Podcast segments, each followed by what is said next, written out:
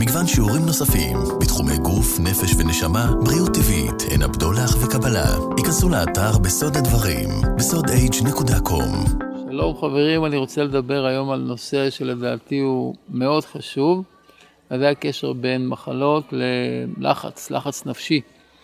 כולנו יודעים שיש קשר כזה, כי אנחנו רואים שהרבה אנשים אחרי משברים, או בזמן משבר, מתחילים לפתח איזושהי מחלה לא עלינו, וזה ידוע גם ברפואה, קוראים לזה פסיכוסומטי, אפילו מסתם לחץ, אה, תלמיד לפני בחינות בגרות, סטודנט באוניברסיטה לפני בחינות, אה, זוג שיש להם קשיים לפני גירושין, או, או הפוך, או שרוצים להתחתן ולא יודעים, כל מיני הלחצים שיש בעולם. בכלל, אנחנו דור שחי על לחץ, כל הטכנולוגיה, כל מה שקורה, זה, אנחנו קוראים לזה בסבב הטבעונות חי על אדרנלין. שאני אסביר את זה תכף, האנשים מחפשים ריגושים מאוד חזקים, פחות בריגוש חזק לא עובד, ואנחנו נסביר שהמצב הנפשי הזה של להיות בלחץ תמידי, אפילו לחץ קטן, לא טוב לבריאות. אני רוצה להסביר למה. קודם נתחיל מזה, לחזור רק בקצרה על זה שאנחנו יודעים שמחלה היא לא אחר מאשר הצטברות רעלים במערכת. מחלה זה לא חיידקים, לא וירוסים, אלא רעלים צבורים במערכת. ובריאות זה הנוסחה ההפוכה. בריאות זה נקיות, בריאות זה אם הגוף יכול לפנות ב-24 שעות את הרעלים שהוא צבר או ייצר מבפנים, אז הגוף הוא, הוא נשאר נקי והוא לעולם לא יהיה חולה. זה נוסחת הרמב"ם, ל"אני ערב לו שלא יבוא לידי חולי לעולם", גוף נקי, גוף נקי מרעלים. עכשיו אנחנו יודעים שרעלים, יש רעלים חיצוניים ממאכלים שהם לא ראויים, ויש רעלים שהם נקרא רעלים אנדוגניים, פנימיים, זאת אומרת אדם אפילו אוכל את האוכל הכי בריא שבעולם, הוא מכניס גלוקוזה לתוך התא, אתה מפרק אותו, להפוך אותו לאנרגיה, אז יש פסולת מטבולית זה נקרא, זה כל האטומים שהם התפרקו ברגע שהשתחרר ה-ATP, השתחרר משם האנרגיה, אז מה שנשאר זה פסולת מטבולית, שתחשבו שכל התאים בגוף, זה טריליונים של תאים עושים את זה כל הזמן, נוצרת פסולת מטבולית ואותה צריך להוציא החוצה. עכשיו, כמה פסולת נוצרת תלוי ברמת המטאבוליזם של האדם, כלומר ברמת חילוף החומרים, באיזה מהירות התאים האלה עובדים, אה, זה קובע כמה פסולת תיווצר. כמובן שאם עובדים יותר מהר, תיווצר יותר פסולת. עובדים יותר לאט, תיווצר פחות פסולת. וזה נקרא פסולת מטאבולית.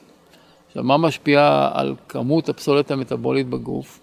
אז כמובן, כשהצרכים של הגוף, למשל אדם רץ, כשהוא רץ, השרירים פועלים מאוד מאוד uh, באינטנסיביות, ומפרקים יותר סוכר, נהיה יותר פסולת מטבולית, אבל פעילות גופנית היא לזמן טווח קצר, בין 20 דקות, אני יודע, יש כאלה רצים שעה, אבל לא כל היום, כי אי אפשר להמשיך כל היום, אדם הוא יצבור חומצה לקטית והוא יפסיק, הוא לא יוכל, אפילו רצי מרתון, יש להם טכניקות איך, איך אה, לעבור את המשבר הזה של חומצה לקטית שמצטברת וכולי.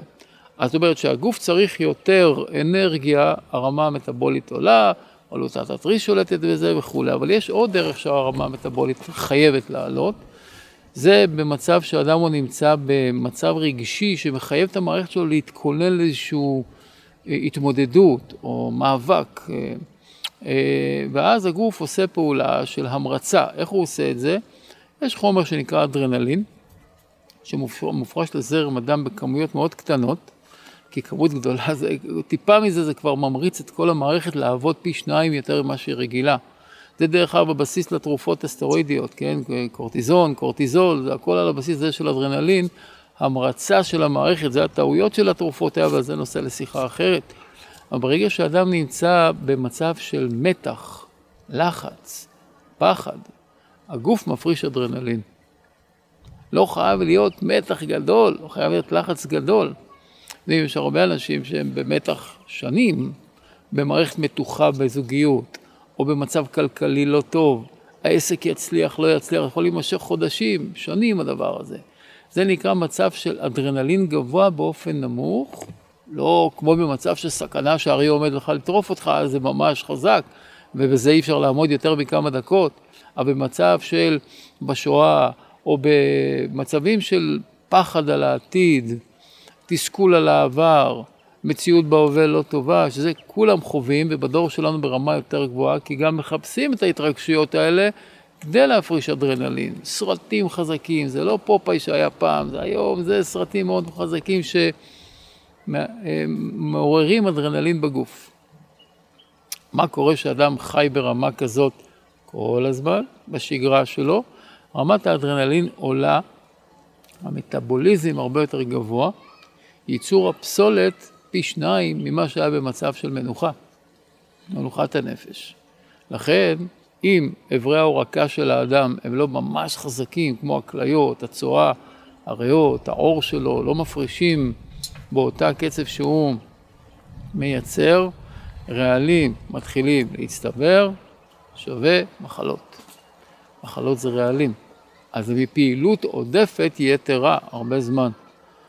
עוד דבר שאדרנלין גורם, ידוע במדע הביולוגיה, שהחומר הזה, אדרנלין, שהוא נמצא בדם, הוא משתק בלוטות אחרות. כלומר, ברגע שיש לנו מצב של סטרס חזק, או פחות חזק, האדרנלין, המוח אומר, אני צריך עכשיו את כל האנרגיות שלי, הפיזיות, הרגשיות, השכליות, להתמודדות עם המצב הזה. לכן אני מפסיק את פעולת העיכול, מפסיק פעולות אחרות, מין וכל הדברים האלה, מפסיק אותם, אין חשק, פתאום אדם שומע איזה בשורה קשה בתוך ארוחה מענגת שיש לו, טראח, הולך לו כל התיאבון. למה? המצב של הסטרס גרם להפרשת אדרנלין, בלוטת, הלבלב וכל בלוטות העיכול משתתקות. זה דרך אגב סיבה לסכרת מספר אחד אצל ילדים, והיום לא רק אצל ילדים, גם אצל אה, נערים ויותר מתבגרים, זה סכרת אחד. בדרך כלל זה בא אחרי טראומה נפשית, כמו הורים עברו דירה, ילד היה צריך לעזוב את הבית ספר ולעבור לבית ספר אחר, והיה לו שם קשה מאוד להסתגל, פום, סכרת נעורים, זה מקרים שאני רואה. למה? הלבלב פתאום מושבת, בבת אחת, מסטרס, מטראומה. בעובדה, הילדים האלה, כשהם קצת נרגעים מהמצב, אז הלבלב מתחיל לעבוד, ופתאום רואים שיש אינסולין בדם. הרופאים קוראים לזה ירח דבש. אני עוד לא הבנתי את הירח הדבש הזה, גם הם לא מבינים אותו דרך אגב. מה פתאום, תחיית המתים, הלבלב מתחיל לעבוד פתאום? הוא לא מתחיל לעבוד פתאום, פשוט.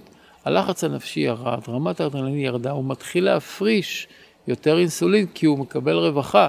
אם היינו יודעים את הדבר הזה ויודעים איך לטפל בסכרת אחת ברגע שזה קורה, אז, אה, אבל אם נותנים להם אינסולין מיד, טוב, זה גם נושא לשיחה אחרת. בכל אופן, אדרנלין משתק לנו פעילויות אחרות, אז אדם פתאום החשק שלו יורד בכל מיני תחומים, העיכול שלו נהיה יותר חלש, המערכות כולן סובלות מאדרנלין יותר נמוך. אז יוצא לנו שיש לנו פה שתי סיבות עיקריות, יש עוד, אבל אלה העיקריות, שמתח, לחץ, תסכול, סטרס, זה כל רגש שלילי, כמו קנאה, כמו כעס, שנמשך לאורך זמן, אפילו במידה קטנה, אפילו בתת מודע, גורם לנו להפרשת יותר גדולה של אדרנלין ופסולת מטאבולית הרבה יותר גדולה.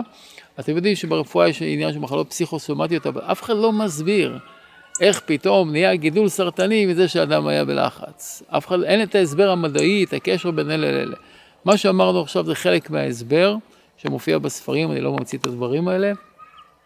ועקב מה שלמדנו פה, צריך להבין ששלוות הנפש זה סגולה חזקה מאוד לבריאות. אה, כך אומר הרמב"ם, שבעתיד אנשים יחיו הרבה הרבה שנים, הרבה יותר מהיום.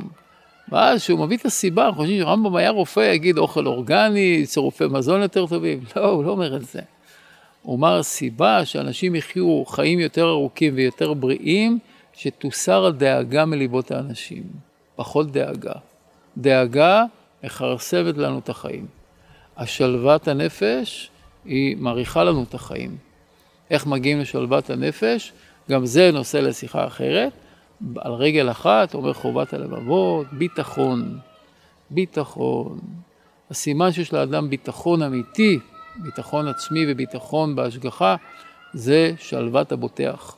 רק על ידי ביטחון ומצב של נפש של בריא, של אמונה וביטחון, אפשר להגיע לשלוות הנפש ובריאות טובה לכל עם ישראל, לכל העולם, בעזרת השם. בסוד הדברים, הרב יובל אשרוב, ייכנסו לאתר שלנו